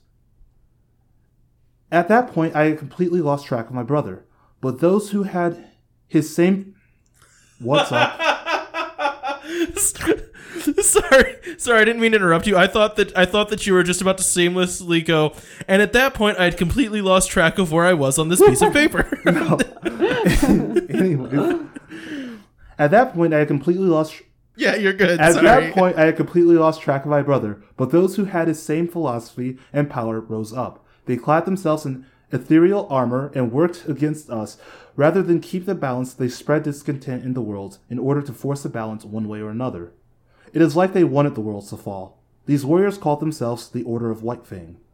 Because of these people, I decided to hunt down my brother. I found him living in a small world. He had settled down with the wife and three children and ruled the land as a king, living in a castle above his subjects. Poverty and disease had spread to his subjects, and there were whispers of a revolution. The only reason this world had not fallen was because of his power. Those he, those he wanted to flourish did just that, while the rest of the world began to die out. I tried to reason with him, but he told me this was the way things had to be. The worlds must all fall in order for them to be united as one and the true peace to be re- reached. I didn't want to hurt him, but I sided with his subjects and incited a revolution. Things went too far and his castle fell. The last thing I saw was the image of him standing over his dead family, weeping. We made eye contact, and I could see the true hatred in his eyes. But things on the world soon got better. Society had changed and a new balance was reached. Sometimes I think, was it worth it? With the way things currently are, I would say definitely not.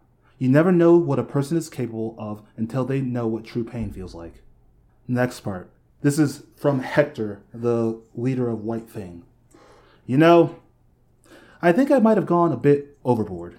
After years of drowning in my own misery, I summoned all of my power and went right down there to Cambin. I wiped them out, all the elders who told me how to think, how to feel, and when they were dead, I destroyed their land and collapsed their civilization. The innocent pleaded with me to let them live, so I left them there with nothing. I wish I had wiped them out, because now they have magical protective barriers that are strong enough to keep me out, but I will return to finish the job one day. When I left Cambin, I finally tracked down my dear brother. He had found himself a wife and had a daughter. His wife had gone all in with the protecting the equilibrium of the world. Their sparrows had grown strong and were taking the fight to Whitefang. So I did what any good brother would have done. I killed his wife and hid his daughter on a faraway world where she would grow up without knowing who she was or what powers she held inside. Last I saw him, he promised to stop me, but we both know that will never happen. Revenge sucks now, doesn't it? With this new mindset, I seem to have aligned myself with true monsters, like Formald the vampire and Murdoch the soul eater. They are like me and want to completely end the world, but their powers don't even come close to matching mine. Murdoch has found an artifact, an ancient sword apparently created by the elders. I wonder what else lies hidden. Maybe these are what we need to succeed our goal in ending the worlds. I have seen the truth. Ending the world is the only way to unite the worlds. You see, they never truly die, they just rejoin the Aether. There they float in the darkness like a sludge, waiting for me to unite them into one world. I will create a perfect world with no pain, no war, no hatred. In this world, I will rule with my family as things should be. We wage war on the Life Tree's worlds, using our power to tip the balance. Rather than just destroying, we have to get creative. Because if the world is destroyed, it is gone. But if the scale is tipped, the world falls into the Aether. Me and my men constantly battle with my brother's saints of goodwill, but we will prevail. Nothing they throw at me will stop us from reaching our goal. So the second brother, Hector, who is in charge of the Order of White Fang, he's pretty much got the idea that if you destroy the worlds, they sink into the Aether where they will be united in some form as one. So he wants to basically use his power to create one world where he believes no pain will exist and he will rule all the worlds as a god, pretty much. He'll have the power to create and destroy as will. He believes that nothing will go wrong if he is in control of this like mass of world. So he goes around causing discontent in whatever way possible, you know, inciting war, killing presidents, all that sort of thing. So Whitefang's they're the bad guys, but they believe they are right. Any questions, comments, concerns? I love that both of them. Nope. I, Yeah, I, it's like the interesting, the most interesting thing to me is like the quest for a greater good. Yeah. They both think they're on the side of good. They both think they're right, and I I I love that twist with everything.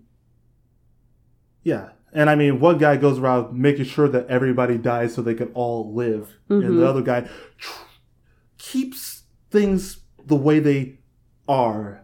So, you know, people will get hurt in the crossfire, but the worlds are at balance. No one falls into the Aether. Okay, so yeah, two factions exist the Sparrows and Whitefang.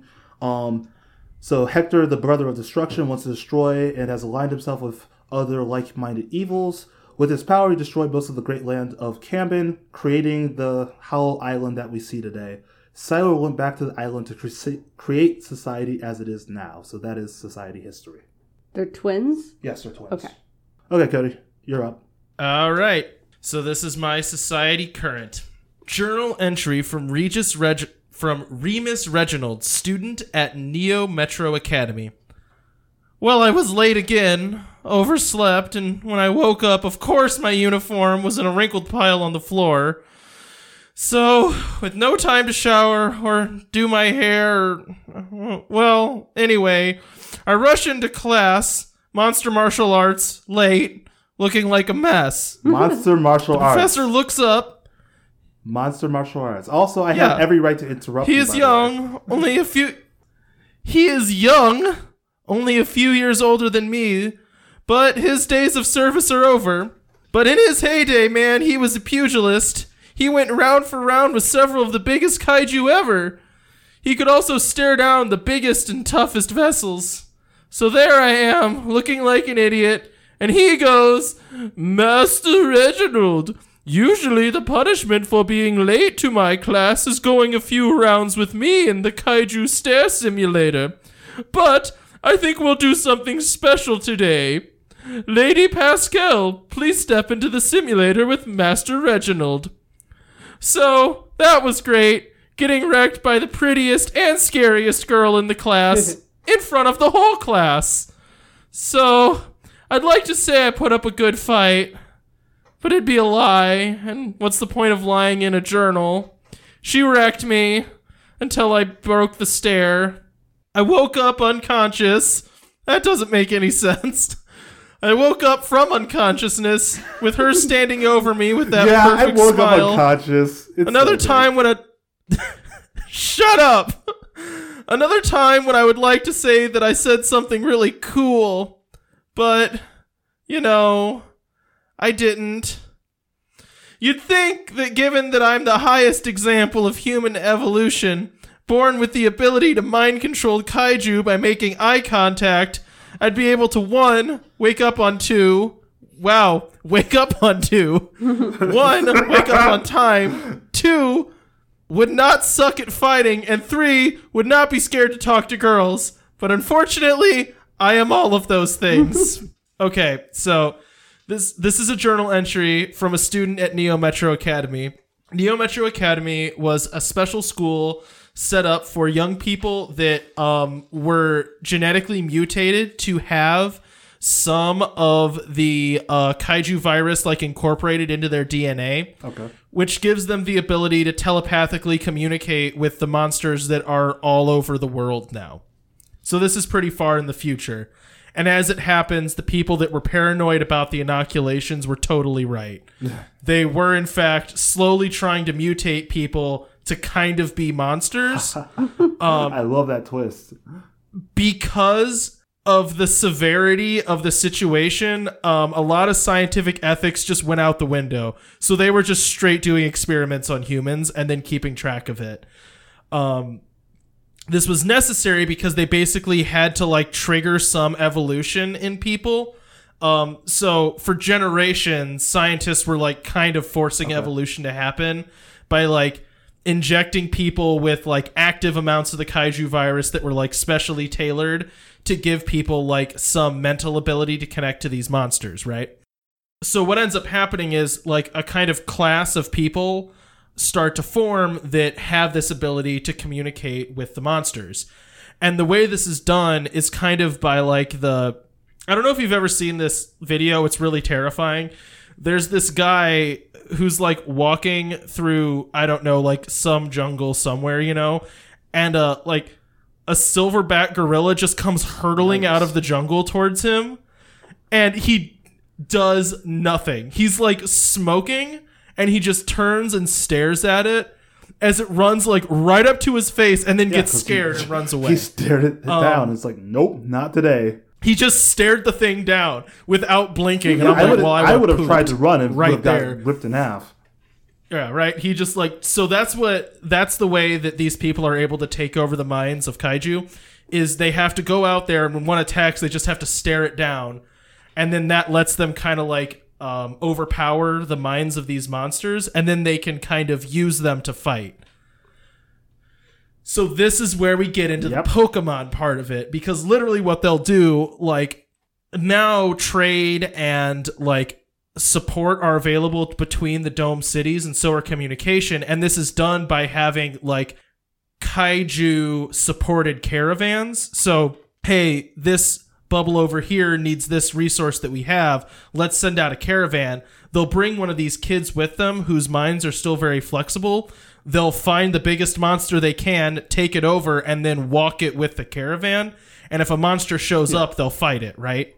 So the simulator that the they go into, they have to one be able to do this thing where they stare down these big scary monsters, and that's like an exercise of like mental strength, and then also they have to be able to fight. So it's kind of like a combination of being able to fight and also having like the mental fortitude fortitude to be able to control this giant beast that's like body is way too big to actually control. Uh, the issue though is that this is an ability that's only prevalent in like people between the age of like 16 to 20 like basically once your brain stops developing so somewhere in your like early to mid 20s um you kind of lose this ability to really be able to like slip into the mind of a monster because your brain gets too like static. So you know like the younger you are you're kind of better yeah. at learning things and then the older you get it gets harder um, so that's why like the professors are all pretty young because the people that have the most experience are like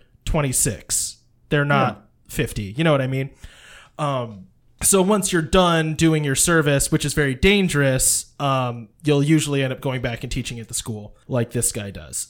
so yeah, so now the world's kind of starting to be on an upturn because um, humanity's kind of starting to expand and push back a little bit. But what's still kind of in the future and left to happen is no one has been able or really even been able to try to mind control one of the like storm bringing Oh, okay. original kaiju that first landed with the meteors. So that's kind of looking forward, that is the big like lack and issue with humanity is no matter how far they push, they've never been even close to being able to actually stop one of the monsters that's living on the world now. So that's kind of where the story would be going from here. That's cool. So, like, I guess I could see Any the questions? Be like, you know, them trying to control one of those Stormbreakers or something like that. Yeah, obviously Remus Reginald would be the first one that's like And trapped out by himself and stares then down. That's where it starts off, and like, You know. yeah, you know, it's yeah, yeah, obviously. it's very Attack on Titan without the overblown speeches. You and know, the I- I kinda cool realized once I s- things. once I started doing this, I kind of realized it was pretty Attack on Titan, and I was like, well, I guess it's good that it matches the source, like it matches the like mm-hmm. an anime because that means it's Yeah. in the right tone.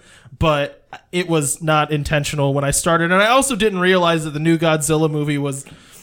As Mel put it, you know, Godzilla, but Pokemon. I'm like, well, dang it, that's exactly what my world is. I was imagining them kind of having Pokemon. the new Godzilla fights, you trailer know? looks amazing. I'm so ready for that.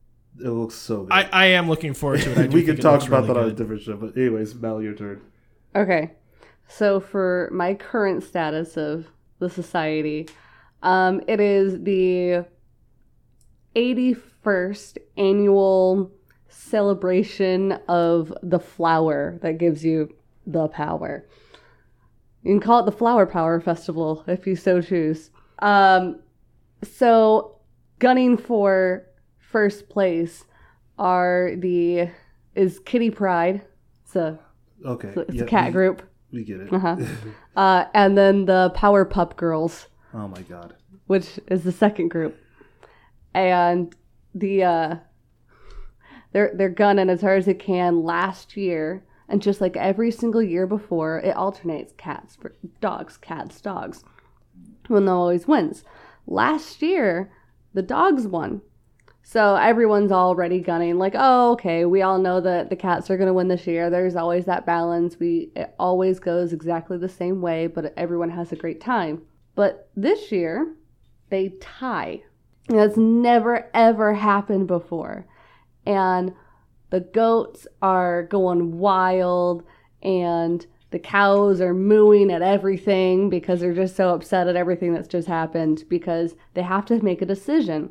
So what they did instead is they took two flowers from the area where one's only usually the one that's taken out and you know give it to both groups because that's the best they can do.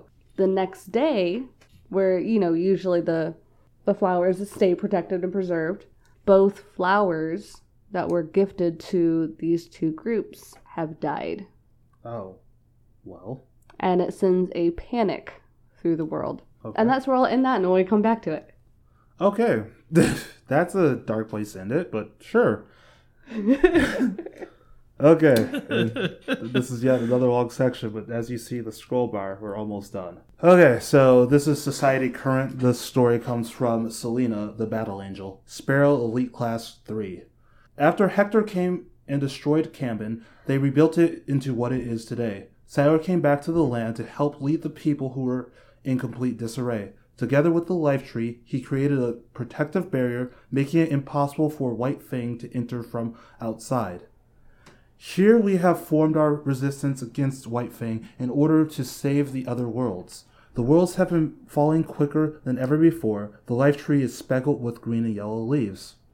Every world that is destroyed falls into the Aether, but we rescue those who survive and take them as refugees in, into our island of Cambin. Some of these refugees have been im- imbued with the power of the tree. They are able to help us fight back against White Fang. When the elders use their power with the tree, their power spread out amongst all of the worlds, giving them some of the same power that Siler has. This power also lives in me. I was once a refugee of a fallen world, but when my powers surfaced, I became one of Siler's sparrows. I was not on Cambin when it was destroyed, I only wish I could have stopped Hector. Not only do we take in refugees, we recruit those from worlds that have not fallen yet. They know their world the best and are able to work faster than we can adapt. Those refugees who were not granted power but the tree oh, sorry, power by the tree were taken in and given other jobs. May that be looking after animals and the farmlands or working and cleaning down below the surface, everyone is given a job. Those who can use the power of the tree are trained to fight and eventually join the fight. We have a small army of those with average power who support those of extraordinary power. Those of extraordinary power are called the Sparrow Elites.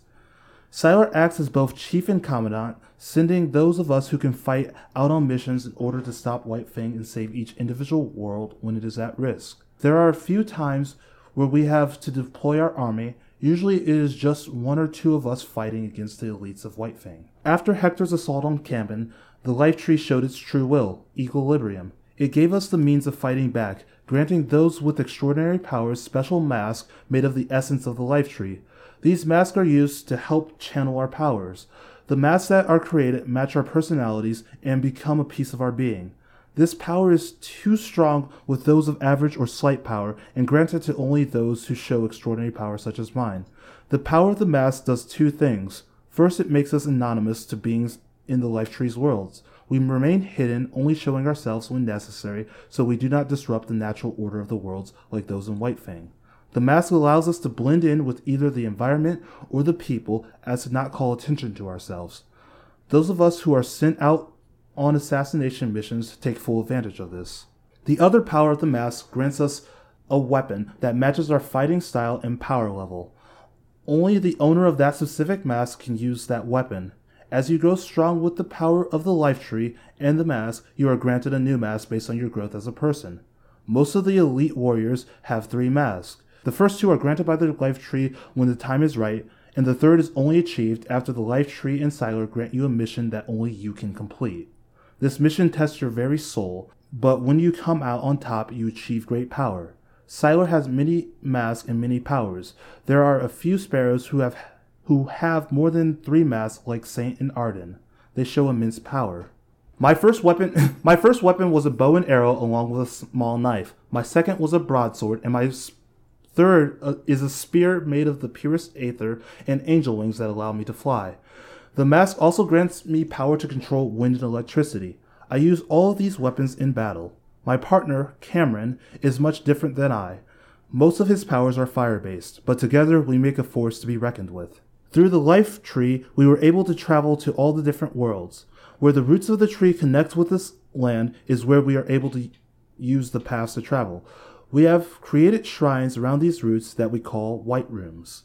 With the power of the mass, we are able to access the tree's power, but also grant others to travel with us. Not everyone can do this.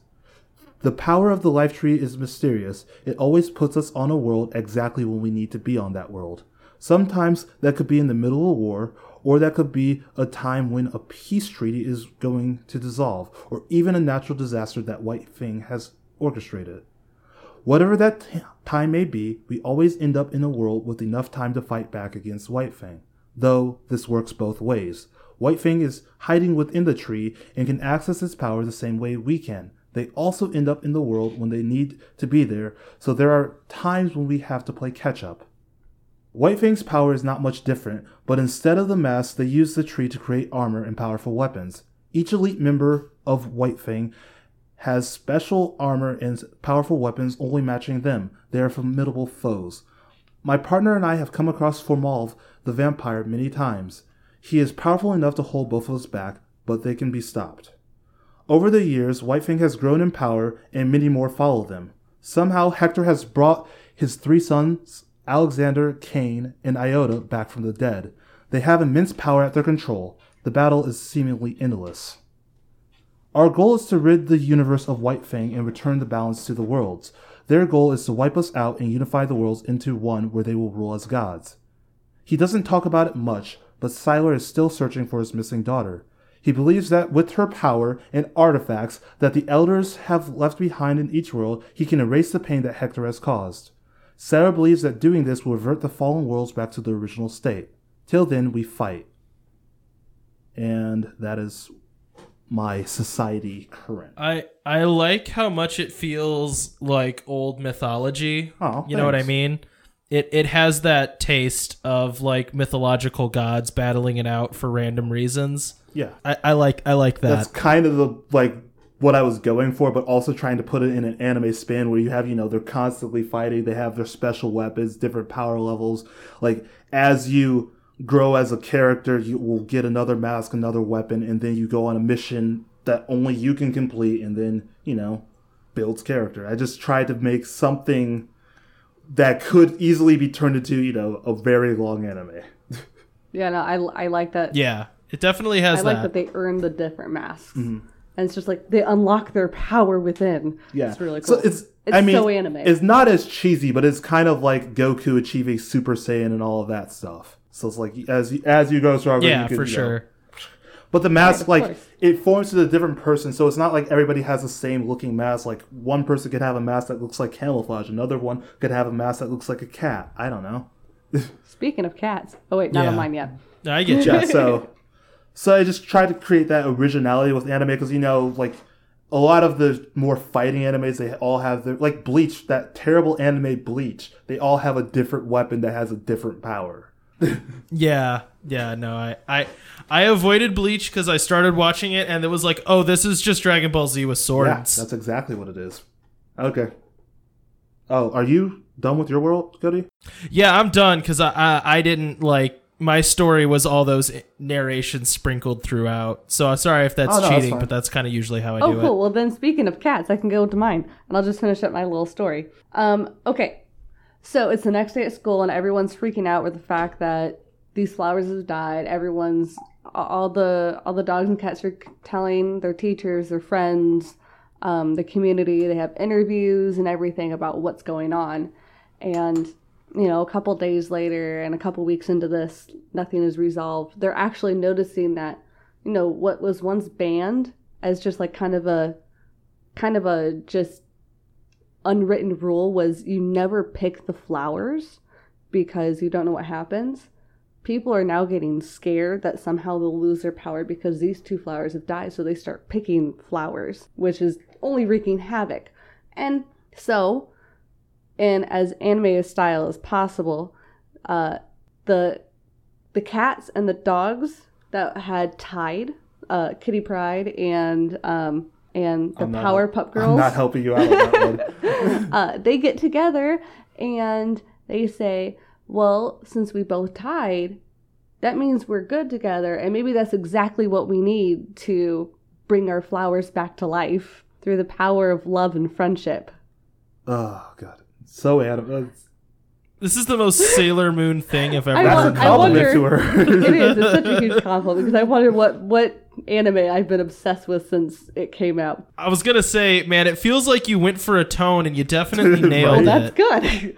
um, so they hold one more basically festival redo, like grand battle royale. But instead of what everyone thinks, in order to have a true winner, the way it's always been, and they think that's why the flowers died, um, they take their flowers onto stage, and instead of battling out, they come out together as an ultimate rock and roll pop band to totally take over and they are the star squad. Cute and they win and, and the crowd goes wild everyone's cheering them on everyone forgets about voting and then they notice by the end of the song the flowers have bloomed back to life in all of their glory very cute i like it ta-da Okay. You got any questions, Cody? Because I, I mean, I just enjoyed the story. It was fun. No, no, I, th- I think I said Yeah. what I wanted to say. It, w- it went for a tone. It's and very it got it. cute. You I know what honestly mean? think that would be a very like good kids movie, like you know, like a Ghibli type thing movie. Mm-hmm. But yeah, no. Um, I have stories. Once again, continue with my oral histories type. We're starting with um, Delay the Crazed, White Fang Elite number. I think I made him six. Let's make him six. Real quick, what do the different uh numbers mean? Like Okay. the higher they are, the So for the sparrows, the elites one, two, and three, So the elites are the ones who can use the mask, and everybody else is just like a regular foot soldier. So elite one is a person with one mask, two is two masks, three is three masks. I'm assuming it's the same way, but with weapons instead. No, but for so for the white thing, it goes based on like your strength and power level. So I don't know if I said this, but the white thing officials like they wear like a thin armor. It's not like so the stronger you are, the less armor you wear. So like delay the craze. Let's say he wears like a paper thin white armor, almost like you know the samurai armor, how it's like that more um Is it yeah, clay? yeah, but it's it's more of like like that light flexible armor. But there's some like so the weaker you'll see a guy just like decked out in full knight's armor, and that's Like the weaker. chainmail. So, but with their numbers, so to delay the elite s- six, he is the sixth strongest in the whole organization. Okay. So it's an actual ranking among Yeah, so it's everyone. Okay. ranking him numbers, while the sparrows don't do it the same way. Okay. Okay. Well, pretty much once you reach elite three, you're like at the top of the class. Okay, so delay the crazed. Gotta pull out my anger. He wants me to look after a little girl. This is an insult. I am one of his most powerful and trustworthy subjects, and all he wants me to do is look after a little girl. Even after I slay one of the most powerful sparrows, the traitor from our order, even after I seen the destruction of two worlds, all of that, and now he wants me to look after a little girl. Wait, what does he want him to do? Come on, Cuddy. Like you with songs. Anyways, this next story comes from Lil- this next story comes from Lily, the princess of the blessed. I have lived here. Is this person looking for a little girl? I have lived here my whole life. I'm done. Stuck in this castle, not allowed to go outside and venture into the world. The king has told me that I am a princess from a faraway land whose family was killed, so they took me in to Oh, protect me from forces of harm. Yes, Cody. But they keep me locked up here like a prisoner and have a guard who visits with me every day. I sense he is an evil man, Delay the White Knight.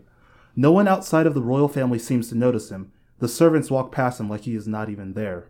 But he has an aura about him, an energy that pulls at my soul every time he is around. He has the eyes of a crazed murderer and a smile that can cut through metal. I feel like with delay they are keeping me here, hiding me away from some secret, something special. I know I am special, I can feel it inside me. I have some power. Maybe it is the same as delay. I've asked the king about this, but he told me to forget it. But on my own, I have been able to summon lights that I believe could be magic. I know there's something else out there, something outside of the castle that is my true destiny. I am not just a princess who sits in a tower. I am meant to be something. Tomorrow night is the signing of a peace of the peace treaty of the five countries. Everyone will be distracted, and Delay has told me he will be back in his own country for the night. Maybe I can finally escape, even if it's just for a little while. This next story is, in the end of this, is from Samuel, Sparrow Elite Class 1. My brother and I were on our first solo mission. We were supposed to oversee a peace treaty signing from the shadows, while watching to make sure that White Fang does not intervene and incite war. During the festival is when I saw her, or better yet, she saw me. Even with my mask on, her eyes tracked as I tried to hide. There was something different about her, something special. Her energy and presence felt just like Siler's. At that moment, I knew one thing was certain. I had finally found Siler's missing daughter. And that's the end of my world. So yeah, it's, like I, it. I set it up to be an anime. It's like with the finding of the daughter, she finds out her true potential, and then they go off on adventures to save the worlds. Yeah, so yeah. So, yeah. Yeah, I mean that You makes know, sense. I think we can all say that the common theme in anime is that you end up saving the world. yeah, Because in my kitty thing, they saved the world by saving the flowers. You saved the world because the daughter was found. Yours is saving the world from and learning how to work with what you're given. Yeah, and that's like a very popular th- theme throughout all animes. Is like some sort of thing to save a world, and mm-hmm. you, it's a in I mean, like the trope true. that I was trying to follow with the daughter is like you know you always have an anime start with a person not really knowing how special they are, and then suddenly they find out that they're actually super special. They have some power inside them. They were meant for something better than just being in the boring life, and like I kind of took that from Fooly Cooly a little bit with the whole like, oh, life is so boring. I just want to be an adult. I just want to be cool type thing. And made that into what I wanted. But yeah, Yeah. so I followed a lot of tropes. See, I kind of wanted to do like an agrarian slice of life anime. Like Silver that was my first thought, and then I decided to do. Uh, maybe. Yeah. Silver Spoon's done by the um, Spoon same um, artist from Fullmetal Alchemist. It's an agrarian slice of life. It's about farming and stuff because she was a farmer. But anyways, Hang on, we gotta check something. are really you looking up. Silver Spoon? It Just is. seeing if it's on Netflix. Well, it used to be on Netflix. It's not. It is. It is. you what? should it's on Netflix. You should watch Silver Spoon. I Ah, watched like an watch episode of it. It's actually really good. So, Any- this Yeah, is our longest episode this. ever. All right. Yeah, this is very long. I mean, and we didn't. We talked for 15 minutes at the beginning, and we've been recording Yeah. for two hours. I mean, it will probably be more like an hour And and we 45 started minutes late. I'm done cutting, which this is getting cut. But yeah, no. So this is just going to be our special anime extravaganza. with a plus one. Right? Yeah, no. It, I had a lot of fun. I really like both of your worlds. I'm happy with how mine turned out. I, I'm pretty. Uh, I was worried I about just it. I think it imagine up just okay. like Godzilla's fighting each other. Just Godzilla versus King Ghidorah. It's gonna be like the next Godzilla movie, and that's what I'm excited for. Like you know, I mentioned the trailer like three times. I'm Yep. so pumped for that movie. It does look really Oh, good. man. I'm pretty pumped about it. Um, any closing statements? Oh wait, no, we need to roll the next world. you need to roll the next world. Oh shoot, we do, and I get to roll. Oh my gosh, Jordan, I I, get to roll. list It's up. happening. I'm so excited. Well, hang on. I'm getting mine pulled up. I'm so excited. I Okay, do have a what's up? closing comment though before I roll the world. I have had to pee for the last hour Oh, that's why I always pee before the show. I've wanted to listen to your world, but I desperately need to pee. So that's the theme of my next world. I rolled a 19, Utopia, specifically not dystopia. I was just saying dystopia to myself over and over. I wanted the next teen dystopian drama, but I guess we That's got what I wanted to. yeah. That but next we got Utopia. So it's gonna be a utopia that's not like underlying dystopia. So we just have to make the purest world. Oh my Yeah, you gosh, just I to already make a did perfect it. world. Just insert my anime world, but nothing bad ever happens. The flowers don't die. It's just it's just the epilogue of your world, where it's like everybody's happy and together. Yeah. Okay, we're done with that episode. Roll another. I'm kidding. Check. Okay. okay, well, we're gonna have to close it out because this is Uh. a really long episode. I hope you guys enjoyed our anime extravaganza. Um, eventually we will do a deconstruction episode on Yep. anime because that needs to happen. It sure does, even though no one likes to listen to those. I don't care. Why is one of the ideas for a world boy band What? world? Where's that? I think that was that might have been Mandy. Yeah, that was Mandy. Yeah, that that was definitely Mandy. Oh. Oh, Man, yeah. now I, want to do that one. If we ever have Mandy Well, come going on, in we'll have number to do boy band world. Okay. Anyways, Perfect. it's been a fun episode. You can check Cody out on the Wandering Gamer Network, and you can check me out on something I guess zero zero. Yeah. will post elsewhere when I'm actually going to be streaming because these episodes come out late. Anyways, it's been fun. Talk to y'all later. Bye. Bye. Bye.